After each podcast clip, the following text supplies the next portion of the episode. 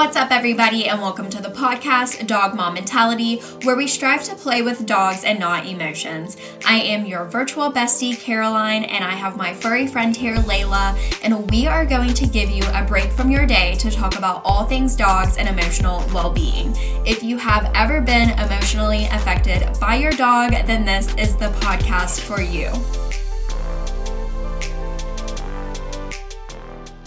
Hi, dog people. Thanks for coming back and listening to another episode of this podcast. Today is all about tangible tips and tricks that you can do to relax your nervous system, work on your mindset, work through negative thoughts in your head and it's all coming from a life coach and the owner of a CBD business that I found through Instagram. So I'm really excited for you all to hear about Michelle. Michelle is a certified life coach helping females reduce stress and anxiety while achieving a work life balance and also owns LO Wellness, a CBD company. She lives in Orange County, California with her shelter mutt, Sigmund and she describes Sigmund as a happy go lucky boy, but developed some fear towards other dogs during the pandemic. Because of this, she had to learn how to control her anxiety and how her energy affects them.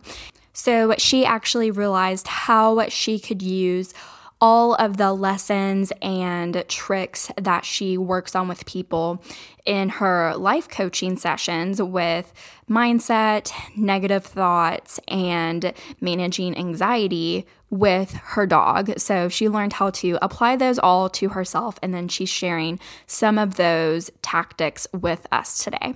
But before we get into today's interview, we are going to go through happies and crappies. So I will start with mine, and my crappy is I have so many bug bites, like mosquito bites on my legs from playing outside with Layla, and they are damn itchy. uh, Bobby and I both have them, and we are both like just hating ourselves for not putting bug spray on because they are all over our legs. So that's my crappy. And my happy is that I have made some serious progress on the journal that I have been developing for dog owners. And it's to the point now that I feel like I have a almost finished product to the point that I feel like I could actually put a release date on it. So I'm not going to like say that yet, but in my mind, this makes me feel more secure about releasing it. And I feel like I have a plan for that now. So, more details on that coming up. Um, I'm also going to be putting out some freebies uh, on like some of the journal pages or something like very similar to that so you could kind of get a little bit of a taste of what it might look like or what it might be like. And I'm also going to do a few other uh, free offerings to go along with the journal and ease people in to journaling because I wanted this to be a journal that could apply to new journalers, experienced journalers, new dog owners, experienced dog owners, and everyone in between. So, this journal is meant to be for anyone, basically. Um, and it's taken me a lot of time to go through the development, the research, the review, the editing, the design, etc., etc., etc. And so now I'm actually to the point that I feel like I could start working on some of the mar- uh, like more marketing things for it and planning out like the launch for it. So that's really exciting. And it makes me really happy because it's like one step closer to getting this journal out into the world and into your all's hands. So that is my happy. Your all's happies. Oh my goodness, there's a lot of them this past week. Um, let's see, vacations. Um, lots of people like starting new jobs. That's exciting. Um, took this girl took her dog on a walk and her reactivity was minimal. Going on a little vacation this weekend, summer schedule freedom, finally getting back into a routine, good training session at Lowe's, Uh, this person journaled her stresses away that day. This person took their dog to their favorite swimming spot. Wow, literally so many things to be happy about. So I I love reading these. Thank you all for submitting them each and every week. It makes me happy. Okay, I think that's it. I kind of feel like my voice going out a little bit, so I'm curious as to why that's happening, but it's whatever. Side note there. But we are going to go ahead and get into today's episode with Michelle.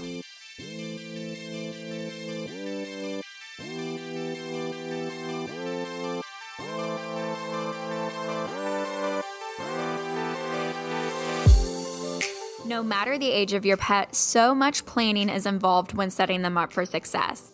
From the hours of training to the socialization to the confidence building.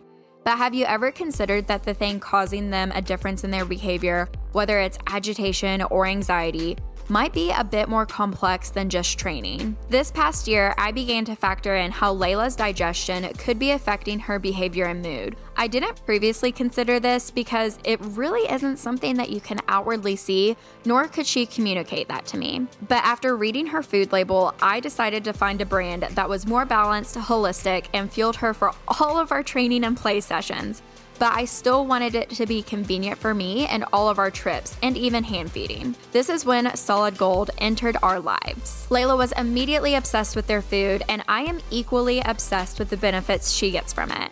Up to 80% of a pet's immune system is influenced by the gut, making the nutrients, vitamins, and minerals so important to your pet's overall health and well being, which, you guessed it, also includes things like their nervous system and behavior. Layla has been eating Solid Gold's new Nutrient Boost line, which is powered by plasma, making it extra nutritious, extra delicious, and providing extra immunity.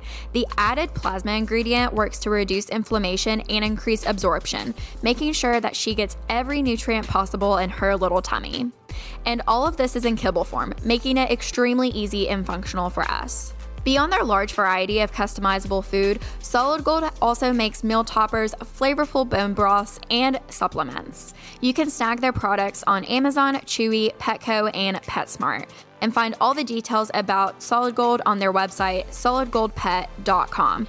That's also linked in the show notes. Layla assures you that you will not regret checking out Solid Gold for your pet.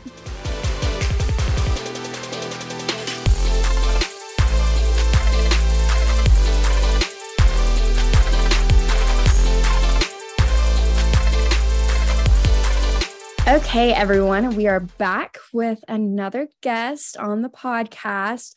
Today, we are talking to Michelle and her dog Sigmund, which I'm super excited. Uh, Michelle actually found me through Instagram, like through a reel. Um, and we started chatting it up. She is a certified life coach. Yeah, I wanted to make sure that I, I that I said that right. Yeah, so she's a certified mm-hmm. life coach, and then also has a really really cool CBD company. Um, so super excited to to chat with you today about dogs and about mental health as well, and yeah. pull in some of that life coach strategy and and all the work that you've done with that. Yeah, well, thank you for having me. I'm really excited uh, to be doing this. I know when I found you, it was I so related from that reel that you posted, and I was like, okay, this say I am the same way. I was like, someone, I'm not the only one. It made me feel like I'm not the only one who feels right. like this. Sometimes that frustration. Um, so it was a great, you know, it's great how internet can connect people. Oh, totally. I'm so glad that you felt that way. That's how like that's what I aspire to do, right? I hope mm-hmm. to make others feel less alone in their struggles with their dogs. So I'm really glad that it hit home with you. So tell us a bit about you and your dog and, you know, just anything that you have going on here recently.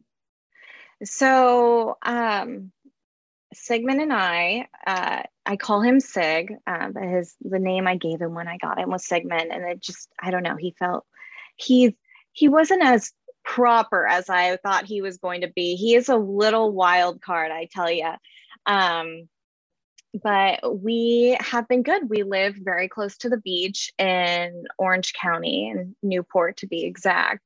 And we just live our, you know, beach kind of life over here and Uh, we live in a great, like a really big dog kind of community. There's always people out here walking their dogs. Everyone is like dog crazy here, which I love.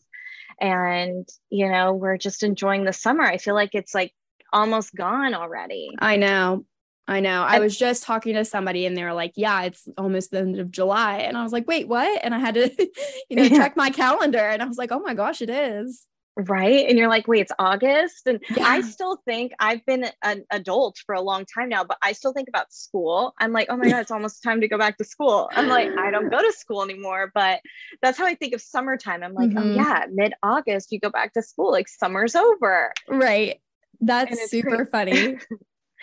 And then like we don't because we're normally it does get pretty hot here. Since we're by the beach, we have that marine layer, so it's a little bit cooler.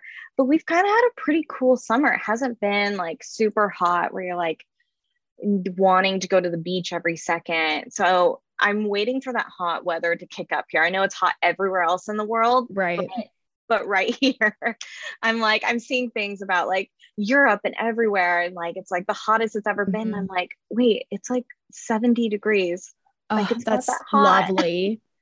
oh, I wish. Yeah, it's uh 90. Well, it's probably like in the upper 80s, but the humidity level here oh. makes it so much worse. It's it's awful. I don't know how you do it. I can't do it. I cannot. Yeah, we have sucks. dry. But you know what? We had a few days ago we had like 66% humidity or something, which is pretty high for us. We normally have no humidity level here. Mm-hmm. We're a very dry area, we're a desert. Um, but it was really humid and it wasn't that hot, but that humidness just made you feel sticky. And I'm like, yes. I don't know how people in the South and the East Coast do it. I I can't yeah, it's it. it's gross. Our humidity here thing. is like 90 something. So like oh my god. Humidity level of like 66 would be a dream come true, honestly. I wouldn't I wouldn't know how to I would probably step outside and go back inside. I'd be like, yeah, mm, it's it's very hard to go on walks and everything just because even at like 7 like 6 37 a.m it's already in like the 90% humidity range it's it's oh, awful oh, wow yeah, it's bad. Oh it God. is bad, but yeah, let's let's talk about dogs. yeah. no more weather.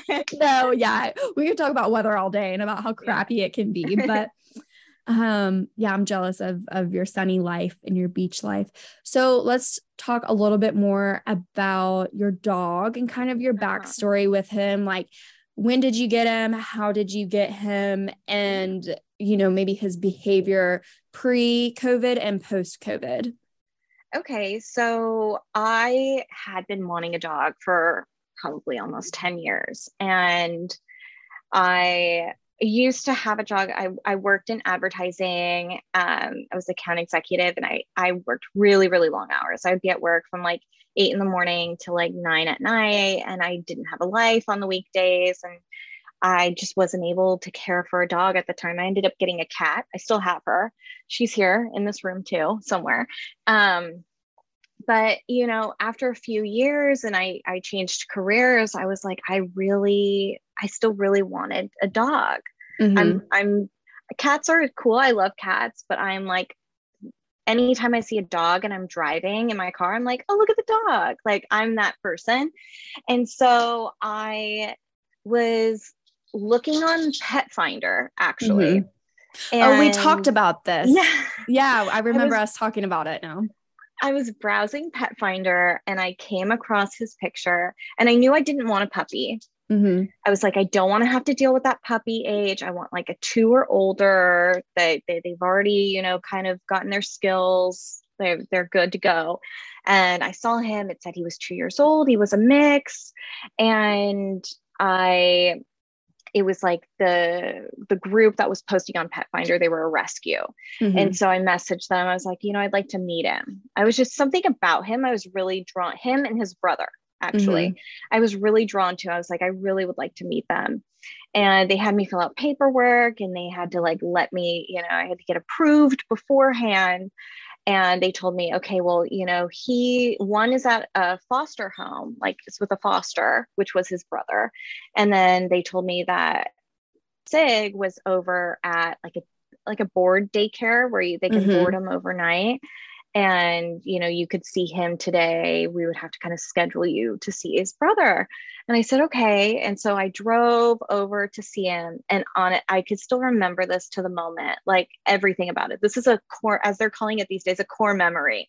Um, I remember I get there and they bring him out from the back and he was so happy. And I went down on my knees to pet him just to be kind of at his level. And he placed his head on my chest and he licked my chin and I was sold. I was like, yeah, I, love like, at first sight. at, at that moment, I was like, this is it. Like, this is, this is it.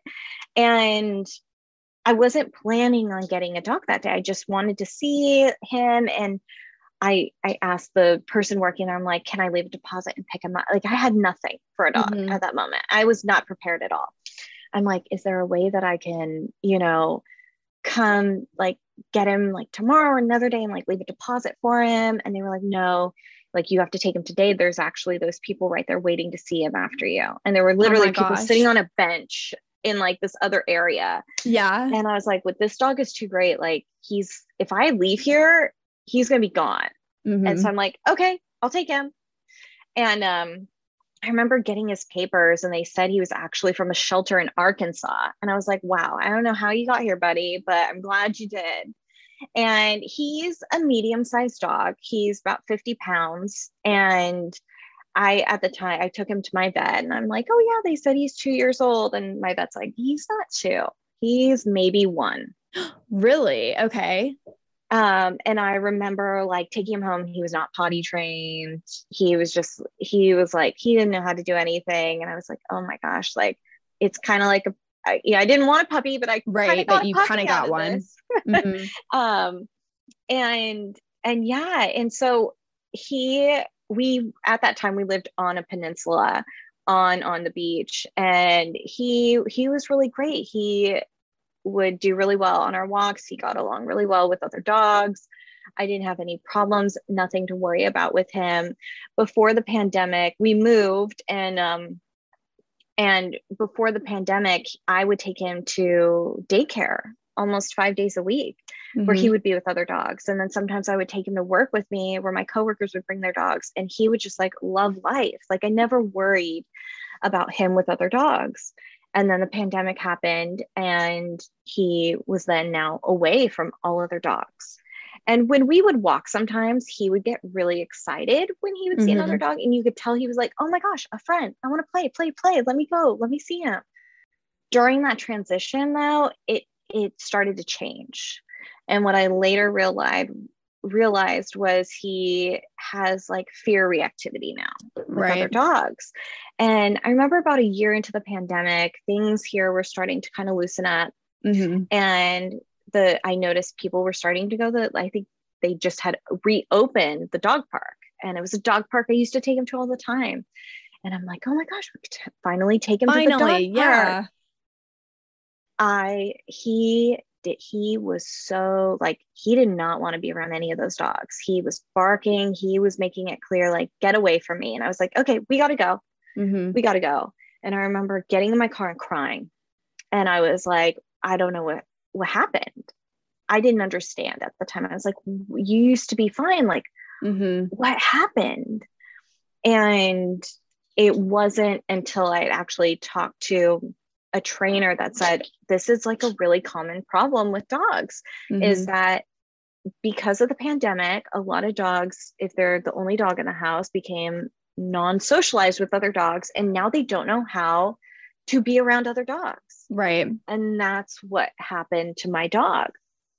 And so it has been you know when we go on walks it for in the beginning it was just he then would it wouldn't be that friendly barking i want to see that dog. It was like you know i'm this is my street. Mm-hmm. get away. Even though they're across the street type of right. thing and i was you know he would just rip whip around me and be all over the he would get really worked up and i didn't know what to do. I was like what's going on? Like this is just getting where we used to live we didn't there wasn't as many dogs that would walk around. We would most of the time maybe cross one dog but then when we moved in the last year we then entered the very heavy dog community neighborhood that people are walking dogs all the time in the afternoon. You're going to pass by like four or five dogs on the street in your walk. And and it didn't matter. It was interesting. It was like sometimes it would be a big dog that would set him off. Sometimes it'd be a small dog. Mm-hmm. it was like it it wasn't like a certain type of dog. And so it was really difficult. It was really hard and i took it really hard because i was mm-hmm. like what am i what did i do wrong? You know? Right. Because you think like they are a product of you in a sense kind of like a child. It's like how what did i do to make my dog now feel this way out in public and it was just it was really tough. And i had to i think that's like what dog trainers say you know when you go to a dog trainer it's like we're not training the dog we're training you. Mm-hmm. and you're like oh okay. And i had to kind of realize okay it's not the dog that needs to change some things right now it's me yeah. that needs to make some changes yeah. Oh my gosh. I'm sure so many people are going to listen to this and think I like that is my story. You know what I mean? Or like the I relate so hard to this piece that she said.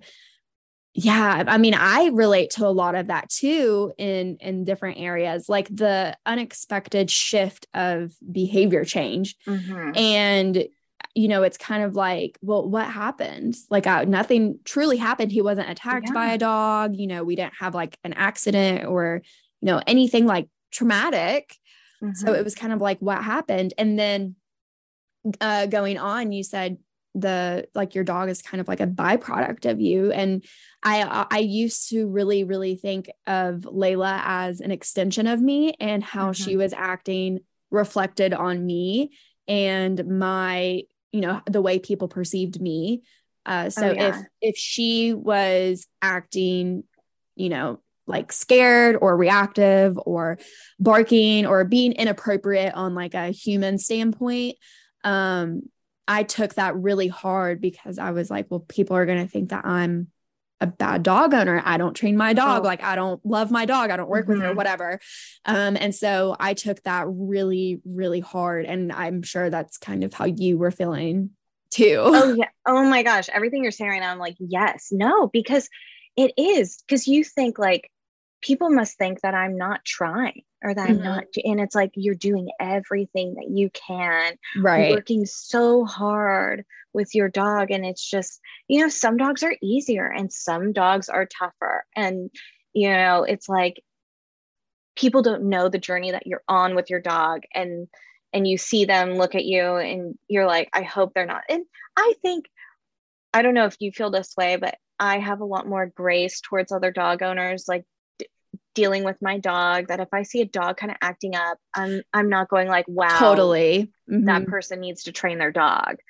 You know, it's like because I know firsthand, I'm like, well, I've been training my dog and we're mm-hmm. still working on this. You know, it takes time. And, you know, some dogs in altogether are just not other dog dogs. They don't mm-hmm. want to be around other dogs. Yeah, they and all so, have their own personality. Yeah.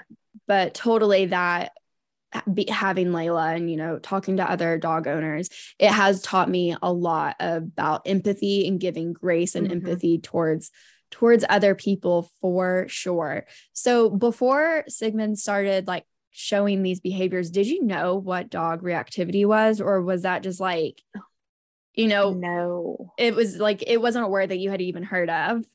Mm-mm. I Same. had no idea. I had no too, idea. Honestly, I was like, "Wait, what happened? We passed like PetSmart puppy school. Like, I don't understand. Like, we graduated. What what happened here? I never.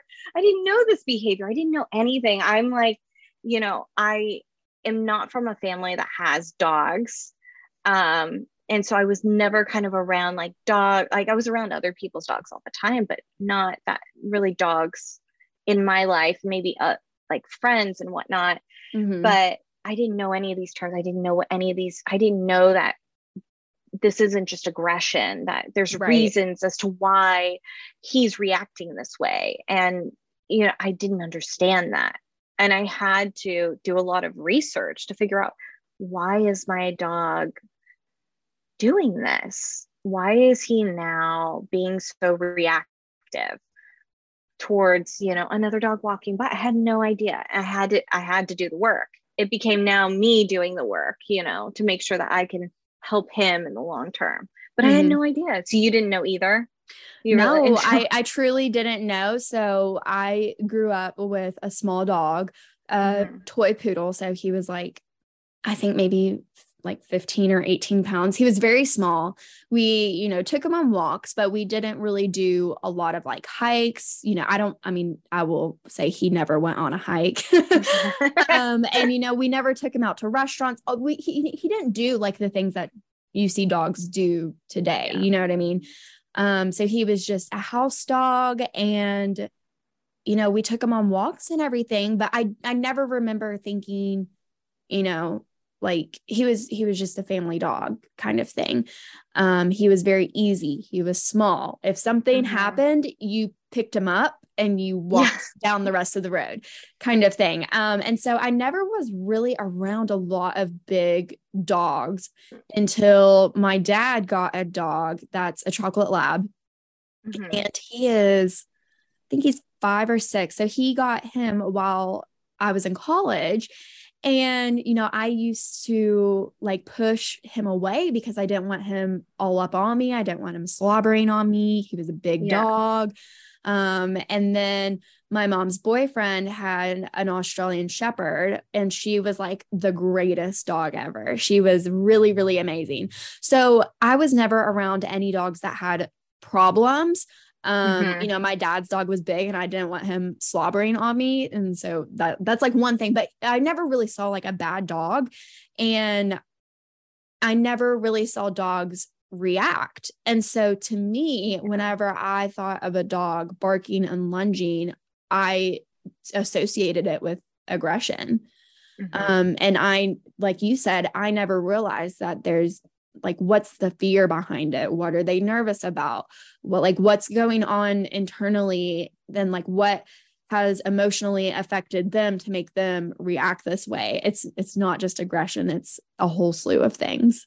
Mm-hmm. 100% yeah and i think it's it's easier when you realize it though like what you when you like break it down and get to that core like you funnel down of like your dog's mm-hmm. behavior then you're like okay this is what i really have to work on right Totally. really helpful. Yeah. So it sounds like you learned, I mean, just as much as I have from yeah. from owning your dog.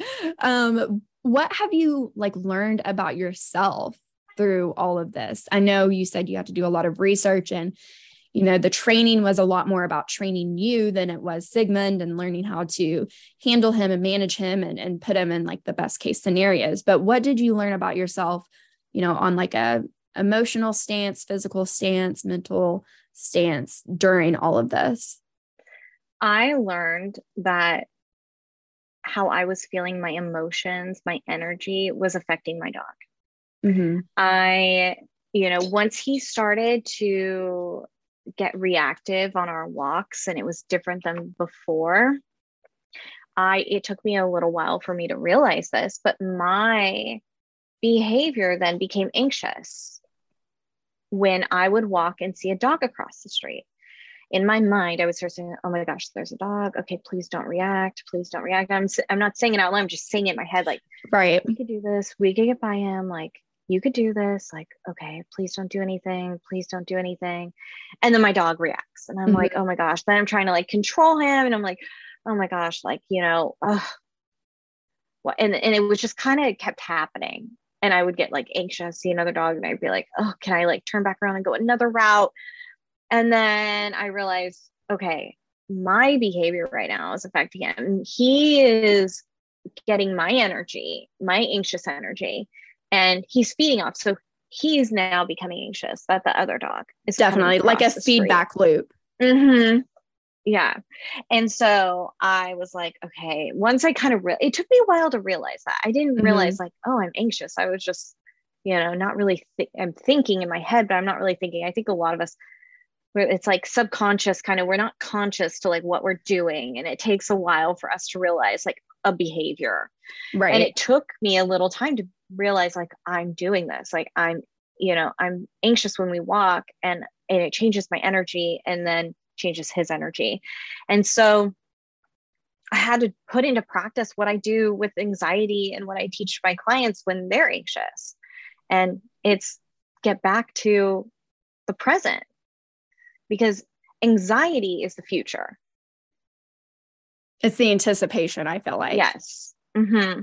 They say like depression is you're living in the past when you're depressed. If you're anxious, you're living in the future. And if you're, you know, if you're at peace, you're in the present. Okay, I've never heard that, but I like it. Yeah. First time I heard that I was like mind blown. I was like, yeah, so true because there's never been a time that I am nervous about something that's happening in the moment. Mm-hmm. You're not. Like you're never notice you're nervous about something right now. You're nervous about something that's going to happen because you're scared of what's going to happen either because you've never experienced it or you've had a bad experience with it mm-hmm. and you don't want that bad experience to happen. And so i'm like okay well i need to put back into the practices that i do when i get anxious and i have to get back to the present. I have to get back to now. And so one of the things that i do when i walk and I notice, you know, if I'm like walking out of my peripheral, I see a dog, I'm like, okay, I'm not going to even acknowledge that that dog's there. And I'm going to concentrate on something I see in front of me on my side of the road. And I'm going to look at it and I'm going to think about it. And I'm not going to give that dog a single thought. I'm not going to look in that direction. I'm going to continue on my walk as if they're not there. And then I'm like, wow, look at this tree. There's like really pretty flowers right now, and they're really blooming. And, you know, and then 85% of the time, my dog doesn't react anymore to dogs when we cross the street. And that made me realize, wow, it was a, a lot of it became me mm-hmm. that was causing him to get anxious. Right. When we were around these dogs. And he still gets anxious. We were up close. Yeah. Then he would still have his, you know, fear. But when we're on opposite sides of the street, now if I'm not giving that dog a second of my mind, neither is he. Mm-hmm. Well, even if, you know, maybe if the your dog did react, because you're not as focused on the other dog, you're able to give him your full attention in that moment to help him navigate the situation and get him back to, you know, neutrality. Oh yeah. Plus I'm like if he starts to kind of react, I'm I'm still like that dog doesn't exist. I'm like, "Come on, let's go." Mm-hmm. And most of the time he'll be like, "Okay." And he'll yeah. just like start walking along and I'm like, we're doing it. Great. yeah. I feel like whenever you're in that moment of peace and like a good headspace, you're able to work more so out of logic and less out of like irrational emotions, I should say. I don't know if that's like the best word, but um, you know, you're you're able to, like I said, just navigate them and and guide them to yeah. whatever they need to be doing you know what i mean you know mm-hmm. whether that's uh they need to create space between them and the other dog or them and the trigger or if you're trying to cross a busy street whatever the case may be you're really able to help them manage themselves better because you're yeah. in a clearer headspace and have more room to make logical decisions oh yeah 100% it makes it, it makes a huge difference when you realize that. Mm-hmm. and when you aren't thinking in that way. Right out of that you know a logical mind versus the illogical totally. emotional versus the logical you know? It's like like they say you never should make an, a decision when you're emotional. Yeah you have to wait till you're no longer emotional then you make a decision. Yes yes that is such a good reminder. And i do have to remind myself like like I think that dogs definitely do feed off of our energy, but I do have to remind myself too that Layla is like her own living thing with her own feelings and her own thoughts. And so I've had to remind myself as well if she does react, you know, maybe I wasn't even like anxious or maybe you know maybe even if I was anxious, but because she is her own thing, I do have to like not put as much pressure on me that I was like the sole reason mm-hmm. that she reacted. And honestly, that was kind of a lot harder for me to get over the, you know, I because I used to think she reacted, therefore I didn't walk her the right direction and I wasn't, I didn't manage her well enough. And, you know, I should have been training her and we haven't done as much training, yada, yada, yada. Like I would make up all these excuses as to why I was the problem. But sometimes I had to take a step back and remind myself that, you know, like just because I was having an off day doesn't mean that I was like the 110% reason that she reacted. Mm-hmm. I think that goes to like a lot of times and I know a lot of anxious people are like this. Like we have, we feel like the need to control a lot mm-hmm. of things. And I think with animals, especially, we feel like we're, we need to control them. And the reality is like the only thing we can control in our lives is ourselves, our, you know, just us. And we can work with our dog to try to, you know, get it to do what we want it to do. But at the end of the day, we have no real control over their behavior. And when we have those tough moments, it's like, I can only control one thing, and that's me. Mm-hmm. And and just reminding yourself that, you know, we, we can't be so hard on ourselves in yes. those moments mm-hmm. and and think of like well why you know it's my fault but it's not our faults because we did everything that we could and we controlled everything that we can and that's us and what we did you know and at the end of the day it's like a dog they're they're their own thing. They're their own personality. They have their own moments. Right. But our energy you know kind of circling back it's kind of like a back and forth game. It's like does our energy affect them or does it not? You know and i think it's like a piece of the pie for sure. It's not the whole pie um mm-hmm. but yeah there but you know kind of circling back there are definitely times that i have been anxious and i do think that it has affected layla and oh yeah some of the triggers it's like a back and forth game trying to find that right balance of how do i handle myself mm-hmm. much pressure do i put on myself and then how much pressure do i put on my dog and the things in yeah. the environment it's like such a crazy thing to think about and I think when you're really like a hand, like when you love your dog so much, yes, you think of your dog as your child. Like I didn't give birth to him, but I feel like I did. you feel that way. Like you're like, yeah. what, like, how, uh, what, what, what did I do wrong? Like, what did, how do I get, you know, is it me? Is it him? Like, what is it? Like you're, cause you're just, you want to see your dog be like the best because you know your dog at your at their best. at, at their best. Yeah that's mm-hmm. so true. That is so true. So were you able to use your background as a life coach and some of the the teachings and trainings that you've went through with that to help overcome or manage some of the anxiety that you were having due to his behavior on walks and different challenging settings like that? I know you talked about kind of grounding yourself and getting you back to the present moment. But was there anything else? I think when we're on our walks, the grounding is really important. But then it also, if I am having anxiety in those moments, um, it's probably not the only moment in my life right now that I'm having anxiety in. And so just making sure that I'm doing what I like my self care to keep me kind of at having my nervous system more regulated, mm-hmm. I think is key because when my nervous system is regulated, then those moments don't, you know, then I can handle those moments and I can, it's easier for me to, just like a dog, not get triggered as yeah. easy. You know, like when I see something I'm no longer going to get like into high anxiety mode. Now it may, you know, now it's not going to get me there. And then I'm going to be able to do what I need to do, which is to focus on something else. But having having a good routine, I think for, you know, anyone with anxiety and just making sure that you're doing what you can to manage your stress levels and keep your nervous system regulated is is really key into when you have those like because for me it's really the only difficulty we have is on our walks mm-hmm. and so to be able to kind of keep that for me even keel, I have to make sure I'm doing what I need to do to kind of stay in that regulated system all day. And that is like utilizing a whole bunch of things that I have. It's what I call my self care, my daily self care routine.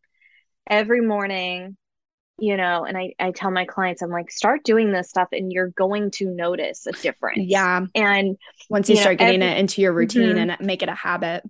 Yeah. And like the first thing I do in the morning is I get my journal and I and I was never a journaler ever. I I was not the girl with the diary when I was little.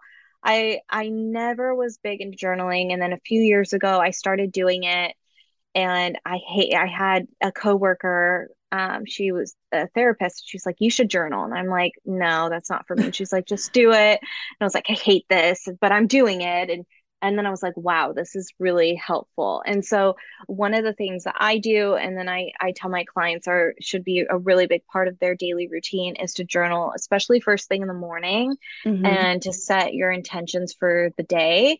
And so the first line that I start off every day with is today is going to be the best day ever like because i am i am now creating my day before it happens. I'm not allowing my day to create it anymore. I am the one who's in control of of what the what is going to happen and i'm i'm bringing it to life. And so when i tell myself that today is going to be a great day my day ends up being a way better day than when i don't tell myself that. And then i walk through i it's like i'm writing down how i want my day to go. Mm-hmm. I write down every little thing like today when I work, this is going to happen. And then I'm going to have a really great workout. And then the, you know, Sig and I are going to go on our walk and we're going to have a really great walk and we're not going to have any incidents on our walk today. And we're going to get home and this and that. But it's really just laying out how like your perfect day would be for that mm-hmm. day, what you want to happen putting it out there into the universe. And then another big part of it is gratitude and putting down like the things that you're grateful for. I think, you know, practicing gratitude, you know, even though people like gratitude, anxiety, how do those go hand in hand? They do. You know, practicing gratitude daily and writing down a gratitude list, even if it's just three things every day, even if it's the same three things every day, will make a difference because we have so much to you know even especially when our dogs are acting up we're like mm-hmm. why is everything happening why is this going wrong and we're not thinking about like which we are grateful for you know right. in in these moments and and so being able every morning to write down the things that you're grateful for is a big part in like keeping yourself even keel and you know putting a, a to-do list of what you want to accomplish that day but don't go overboard Mm-hmm. You know, don't write a list of 20 different things you want to get done. Right. Make it tangible. mm-hmm. Make it realistic because you want to be able to look at that and check it off as the day goes. Yeah. Like have wins. You know what mm-hmm. I mean? Mm-hmm. Like have all these wins. Yeah. And be like, wow, I did everything on my to do list today. Like, this was great. Like, have five things, you know, don't don't go crazy just have a few things that you want to get done and and you're putting that early in your day of like hey i want to accomplish x y and z. You're putting it out there that you're going to get that done and you're more likely to get that done now than you were before without your list. Mm-hmm. and it's just having that first thing in the morning like getting you going. Like another thing that you know helps me regulate is CBD. That's why I got started in CBD was because I had really bad anxiety. And I, you know, went to a doctor's office and they were like, well, we can only give you this for it. And that wasn't something that I wanted to take. I'm more of a holistic person. And so then I started Googling, you know, what are some holistic ways to tr- help with anxiety? CBD was one of them. Mm-hmm. Um, and I came across, you know, I tried it for the first time and I was like, wow, this really does help because it helps regulate your nervous system. It gets everything back to being relaxed and where you need it to be. And so, and CBD is, it's a, it's a supplement, you know, you, you can take it when you're in those anxious moments, but it's best practice to take it on a daily basis. That's how you're going to see and feel your best with it. And so taking that every day to just keep your nervous system relaxed is really key too. Um, and then either you know, I try to do yoga a few times a week, but yoga is a great way to just decompress, get back to the right. present. Be that movement. Yeah, mm-hmm. sometimes you you have that energy in your body like whether it's stress or frustration or you know even excitement but doing just honestly any kind of movement but especially yoga because i feel like yoga is very intentional most of most of the time but having oh, that oh, yeah. movement to really like get some of that energy out of your body can make such a difference mm-hmm. and it's you know yoga can is mentally hard. As hard as it is physically mm-hmm. it's a mental practice. And when you're in those moments it's it's another way that you are trying to be present because your mind is like trying to wander off. It's like oh gosh i you know i don't want to do this right now. I'm thinking about x y and z and this and you know this happened yesterday. And it's all about getting back to to present. And and that's so important. And that's kind of what all these things do with gratitude and journaling mm-hmm. is is being present. You know we spend so much time looking at our phones and at screens and we're not present. You know when we're sitting at home and we're looking at things online we're not being present. When we're watching you know it's it's very rare that we are actually present in our bodies. Um, and so it's trying to spend more time being present in your body. And that's going to really help your nervous system stay regulated. And when your nervous system is regulated, you you don't have those high peaks mm-hmm. and as, low lows as severe mm-hmm, mm-hmm. as you normally do and you know my last and favorite of all is meditation you mm-hmm. know even just getting in 10 minutes of meditation every day will just like severely benefit you. Like yes. you will see a difference. I have such a difference in my days when I meditate. It's it's oh, yeah. honestly unreal. And then whenever I meditate on like a very consistent basis, oh, my whole world is like completely different. It's crazy. Yeah. It's and meditation is another thing that it is hard. Like mm-hmm. if you've never meditated before, like I will I tell my clients this, your mind is a muscle. You know, meditation is a muscle. And you wouldn't if someone told you they're going to go run a marathon, you wouldn't expect them to be able to go from not running ever in their life to running a marathon the next day. Mm-hmm. Same thing with meditation. It's about practice, it's about building up to getting to that really sweet spot because you probably know now it's like you hit that sweet spot yeah.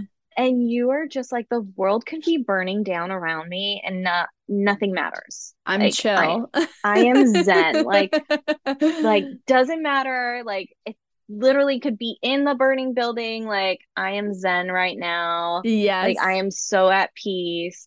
But it takes time. And that's why i tell people if you've never meditated if you're starting to meditate do guided meditations mm-hmm. because that makes the biggest difference. And you're able to when you start to wander it's easier for you to get back. Right. Yeah.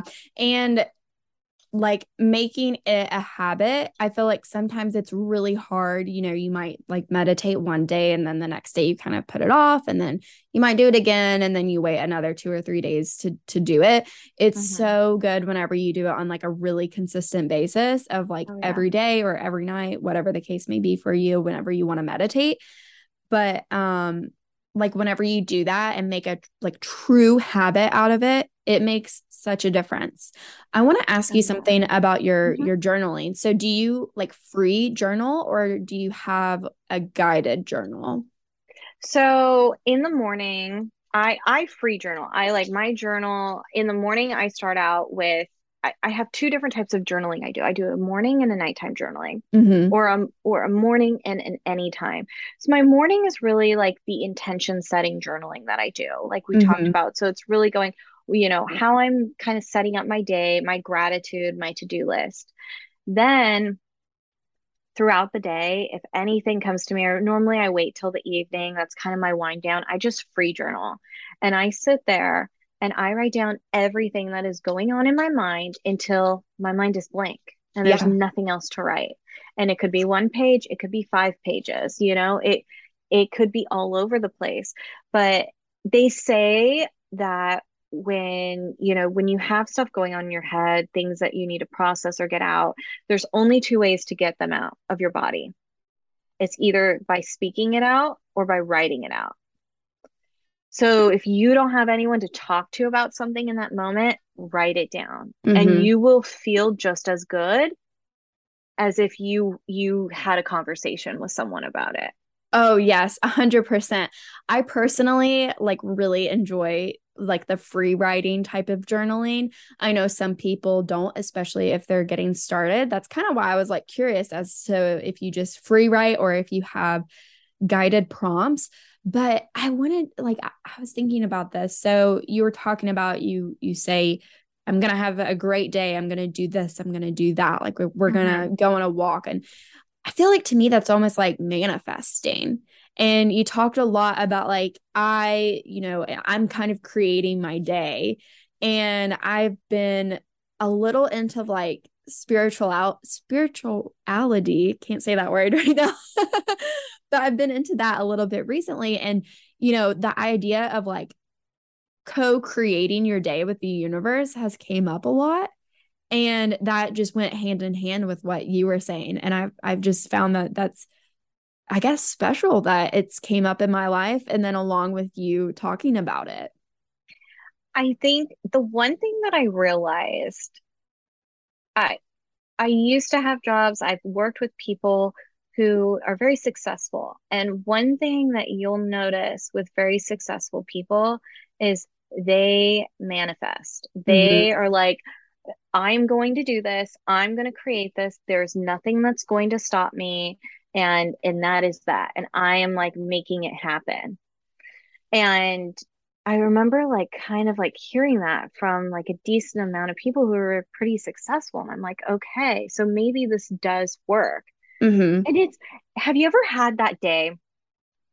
And and this also is like um I think they kind of call it it's like the law of attraction. Like if yeah. you put out positive energy, positive yes. energy comes back to you. But if you put out negative energy, negative energy comes back to you. But yeah, have you ever had one of those mornings where you wake up and like your alarm didn't go off or it went off late and you're like, oh my gosh, I have to get yes, ready in like in two rush. minutes. Mm-hmm. And then you're like, as you're getting out the door, like you hit your toe or something happens, and then you're in the car and you hit every red light. Mm-hmm. It's it's because like in those moments like you're putting out uh, even though you're not trying to it's like you're starting with like a kind of a negative energy like oh my gosh everything's going wrong and you're attracting negative right. things you can you only going. see the negative in those mm-hmm. moments which this yeah. actually like is a perfect segue into our next question which was going to be about like mindset and reframing your mindset in some of these more negative situations. And you also told me that, you know, you do a lot of, I guess, sh- mental strength work around like negative self talk. So this is like a really good segue into that. So can you kind of talk to us a little bit about like what techniques you use for reframing your mindset and getting through negative self talk? Of course. So my favorite, like if anyone, or even for myself, if you are struggling with negative self talk, I want you to ask yourself this question Would I say that to my best friend? And if you're like, no, I would never say that, I mm-hmm. wouldn't speak like that to my best friend. Okay, well, why are you saying it to yourself? If your best friend came over to you and started telling you the things that you're saying in your head, how would you respond back? Would you go, Yeah, you're right. Yeah, that is a problem. Yeah, you're like, No, you're going to encourage them. You're saying, No, you're killing it. You're doing the, like, I'm watching you. You're doing great. Like, you're giving yourself a hard time. You're doing amazing. You have nothing to worry about. Like, don't be hard on yourself. But why can't we do that to ourselves? You know, I, I we are our own worst enemy. Mm-hmm. And that, especially women, because from a very young age we have been kind of like this is what you should how you should look and do and, do and everything yep. You know like oh you're not doing this right then you're not you know it we have this like we're on we have such high standards that we're set where it's like we shouldn't have any of that but it's instilled in us so early and it's so easy and i think especially now with social media mm-hmm. like i'm mm-hmm. so, lots of I comparison am, i am so glad that i did not grow up when facebook was around and that social media didn't become a thing until I was in college. Mm-hmm. Because if I was growing up and I was a, young teenager and with all everything on social media, all these people that are clearly editing their photos, but they don't say they edit their photos. And so you're like, wow, look at this girl. Why don't I look like that girl? Because that girl doesn't even look like that girl. She mm-hmm. is just, it, it's not real you know social media isn't real but it's easy to trick your mind. And it and it i think social media really leads us to negative self-talk because we are comparing everything. We you know, we compare wow why is this this person's traveling the world? Why am i not traveling the world? Wow look at this person. They're so beautiful. Why don't i look like? It's constant comparisonitis all the mm-hmm. time. And we can't compare ourselves to anyone else because no one else is us. We are right. the only version of us that exists. There's no one to compare us to, but it's hard to not do that. And so I always have to tell myself, would I say this like in the, the way I'm talking right now? Would I tell my best friend that? No. What would I tell my best friend? Mm-hmm. I need to start telling myself what I would tell my best friend. I need to become my best friend and not my enemy. And, yes, I love that saying. Change it. Mm-hmm. You have to just change it. What would it? Okay, if I'm, I'm, you know, oh my gosh, I hate the way my butt looks right now. Like I've been working out, but yet it's not looking how I want it to, and it doesn't look as good as that other girl's. Well, if my best friend said that, what would I say to her? No, you've been killing it. Like you look great. So then, guess what? Start saying that to yourself mm-hmm. when you have those. And I think the key is to really in those moments when you're starting to negative self talk, talk yourself out of it. Like, don't allow yourself to go further down the rabbit hole mm-hmm. because you can easily. Totally. From like a dog owner's perspective, I mean, this can be, you know, this goes like right along. You know, you see somebody doing all the things with your dog or with their dog, and then you think to yourself, like, why you know, it sucks that I can't take my dog to this place and I wish I could do this with my dog and you know, X, Y, and Z, whatever the case may be. Um, you know, even with like sports and, you know, just me, maybe even like giving them toys. You know, I wish I had enough money to give my dog, you know, this food or this toy or what, whatever it may be.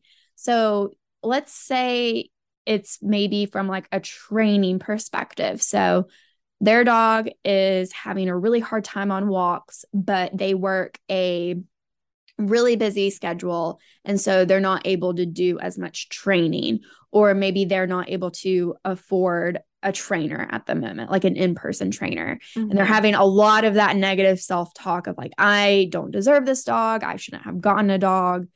Um, and, you know, just in that like really negative mindset about themselves as a dog owner what are some of the things that you would tell them? You know how would you talk to them as like you know talk like you're talking to your best friend? You know would you tell would you tell your best friend that they were being a bad dog owner that they shouldn't no, have gotten that dog? Never. you know what i mean? Yeah because you're going to be like you know what? You are doing the best that you can do Mm-hmm. You are giving your dog everything that you can give your dog. Mm-hmm. And you know mm-hmm. what? When your dog looks at you, your dog's not looking at you and saying, like, man, I wish you were a better mom. Like, right. no. Oh my gosh. Your dog yes. is like, hi, you're the best person on the planet. Like, your dog loves you unconditionally. Your dog doesn't think those things about you. Your dog thinks that you're doing your best. He, that he or she loves you. And, and if you're doing what you can do, and that may not be what other people can do, but you're doing everything you can. You're doing enough. Mm-hmm. Totally. A hundred percent. We need that like plastered all yeah. over, all over. I like love that. You you're doing enough. And I think it's hard for us because it's mm-hmm. another thing we're comparing. Totally. And like you said, you know, we have those high standards of how we think things should be. Mm-hmm yeah and nothing's perfect and even those people that we think like wow everything looks really great. Even those people with the dogs that you're like, man, they must no, they have hard times too. Mm-hmm. They are all they don't it's not always rainbows and butterflies. Right. Like they probably they have their struggles everyone has their struggles it's just that we don't know about it because if mm-hmm. you don't mm-hmm. know someone personally or really close to them you're not going to know about what's really going on in their life right and that is so true and it's just we have to get back to like no i'm doing my best like yeah i'm working a lot so that i can afford to give my dog the best things that I can.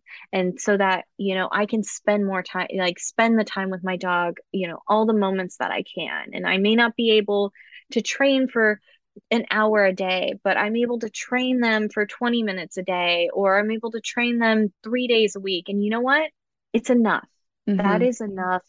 And you're doing enough. And, and don't be hard on yourself because you're doing amazing at at what you're doing. Mm-hmm. Don't compare it almost goes back to you know how you were saying whenever you were walking you were you know you you saw the other dog but you you kind of then put them out of your peripherals you put them out of your brain space and you focused on you and sigmund kind of like the same thing that you have to do whenever you start comparing yourself to other people and other dogs yeah. and whatnot on social media or, or out and about it's like you kind of have to go back and and put yourself back in your own personal lane and get your focus back on you and your dog not all of the other things going on out in the environment.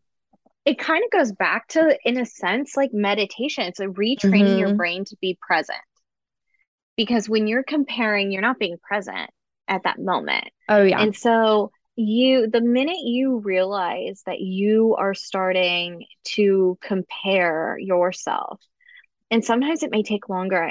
Like i said our minds are funny things and sometimes we don't realize what we're doing until we've been kind of spiraling for a little while but as soon as we realize what we're doing in that moment we have to work on being back to being present mm-hmm. you know like okay i'm comparing myself i need to stop I need to focus on, you know, something like I like to do um another thing I like to do for anxiety, but it's it's a way to get back into the present moment is it's using the five senses. Mm-hmm. So you, you know, I'll say, okay, what's something like right now in front of me that I could see? And then I'm going to start describing it to myself like I would describe it to someone who can't see to that yeah. detail. Mm-hmm. And then I would do, okay, what's something I hear right now? And again, describing it like if you were telling someone who you can't hear. Mm-hmm. And then mm-hmm. touch, taste, smell, all of these things, utilizing your five sentence senses and really going into serious detail about them. Because what that does is it brings you back to now, because that right there is right in front of you. Mm-hmm. It's present, it's in the moment, and you are, you're here. You're here now and when you're in your mind, you're not here and now. When you're thinking, you're not here. You're out there. The five senses is one that I love to do. Love to do. Mm-hmm. And that's one that I was talking um, to someone, and they were saying, you know, I've been really anxious lately, especially when I'm driving. And not everyone can like start meditating while dri- you can't meditate right. while you're driving to get to get back please to don't you know not safe practice safe. yeah you know um and so i tell people i'm like start you like use your five senses like while you're driving if you're noticing you're getting anxious like what's something you could see or my favorite thing i actually have it on my desk like i literally bring everywhere with me are mints Mm-hmm. Because if I'm like maybe possibly having an anxious moment at the time, I pop a mint in and I think about my taste. What do I taste? Right. How does it feel? Like, what is, you know, and I focus on that mint and I get out of my head and I get back to in my body. Mm-hmm. And I get back to that present moment.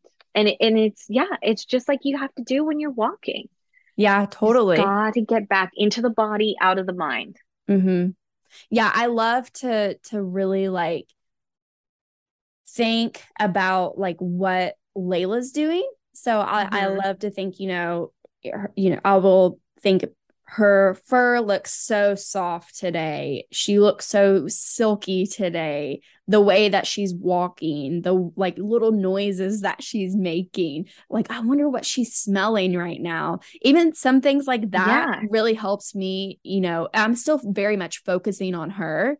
Um, but it does help me bring bring myself back into that present moment because she's there right now. You know, right. it's not like she's in the other room. She's there. You're looking at her. You're like, oh my god. You know, it's getting back mm-hmm. into now. That's a good one. Yeah, I haven't yeah. looked at my I'm I'm too busy telling me to stop sniffing. Like you've sniffed that for long enough, buddy. Like, come on, let's go. Can, yeah, can you sniff the next thing? We've yeah. been here for two minutes now. Like, come on. That's funny.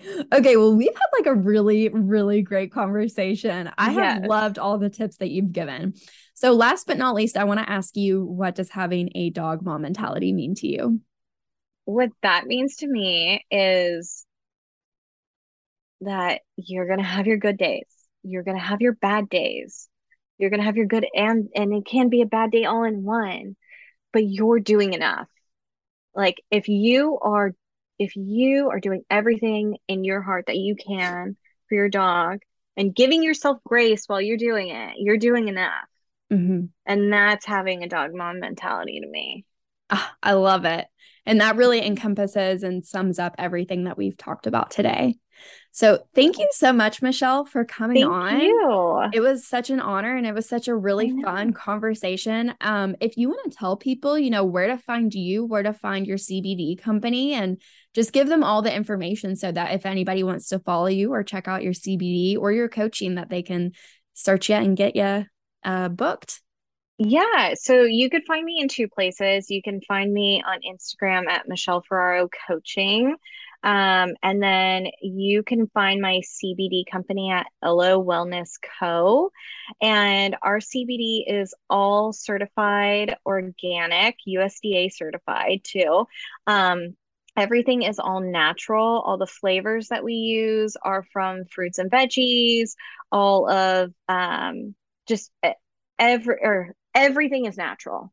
Uh, mm-hmm. like from the color of the gummies to the flavors, everything in there from the sugar that's on the outside of the gummies. It's all organic, it's all natural, it's all the best ingredients that you could put in your body. And um, if you use DMM20 at checkout, you could get 20% off of your purchase and you'll get free shipping on all orders over $25. Amazing. And I have yeah. had the strawberry lemonade gummies and they're very good. they're so tasty. Yeah. I remember they're candy. Like, yeah. I remember like trying it for the first time and I was like, oh, I did not expect it to be this good. So the links for all of that will be in the show notes. So, you know, if you uh, didn't catch the name or anything, just scroll on down to the show notes and you can find the links to um, her Instagrams um, along with Elo Wellness, um, the website, and the discount code.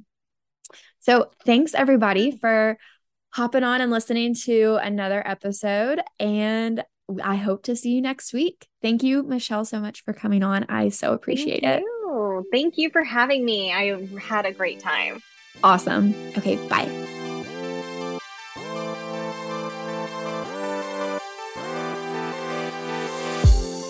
Thank you all for listening to another episode of the Dog Mom Mentality Podcast. My name is Caroline. You can find us on Instagram and TikTok at Dog Mom Mentality. And if you haven't already, please make sure to rate, review, and subscribe wherever you are listening. I hope you have a great rest of your day. And if nothing else, I hope you get to play with your dog today.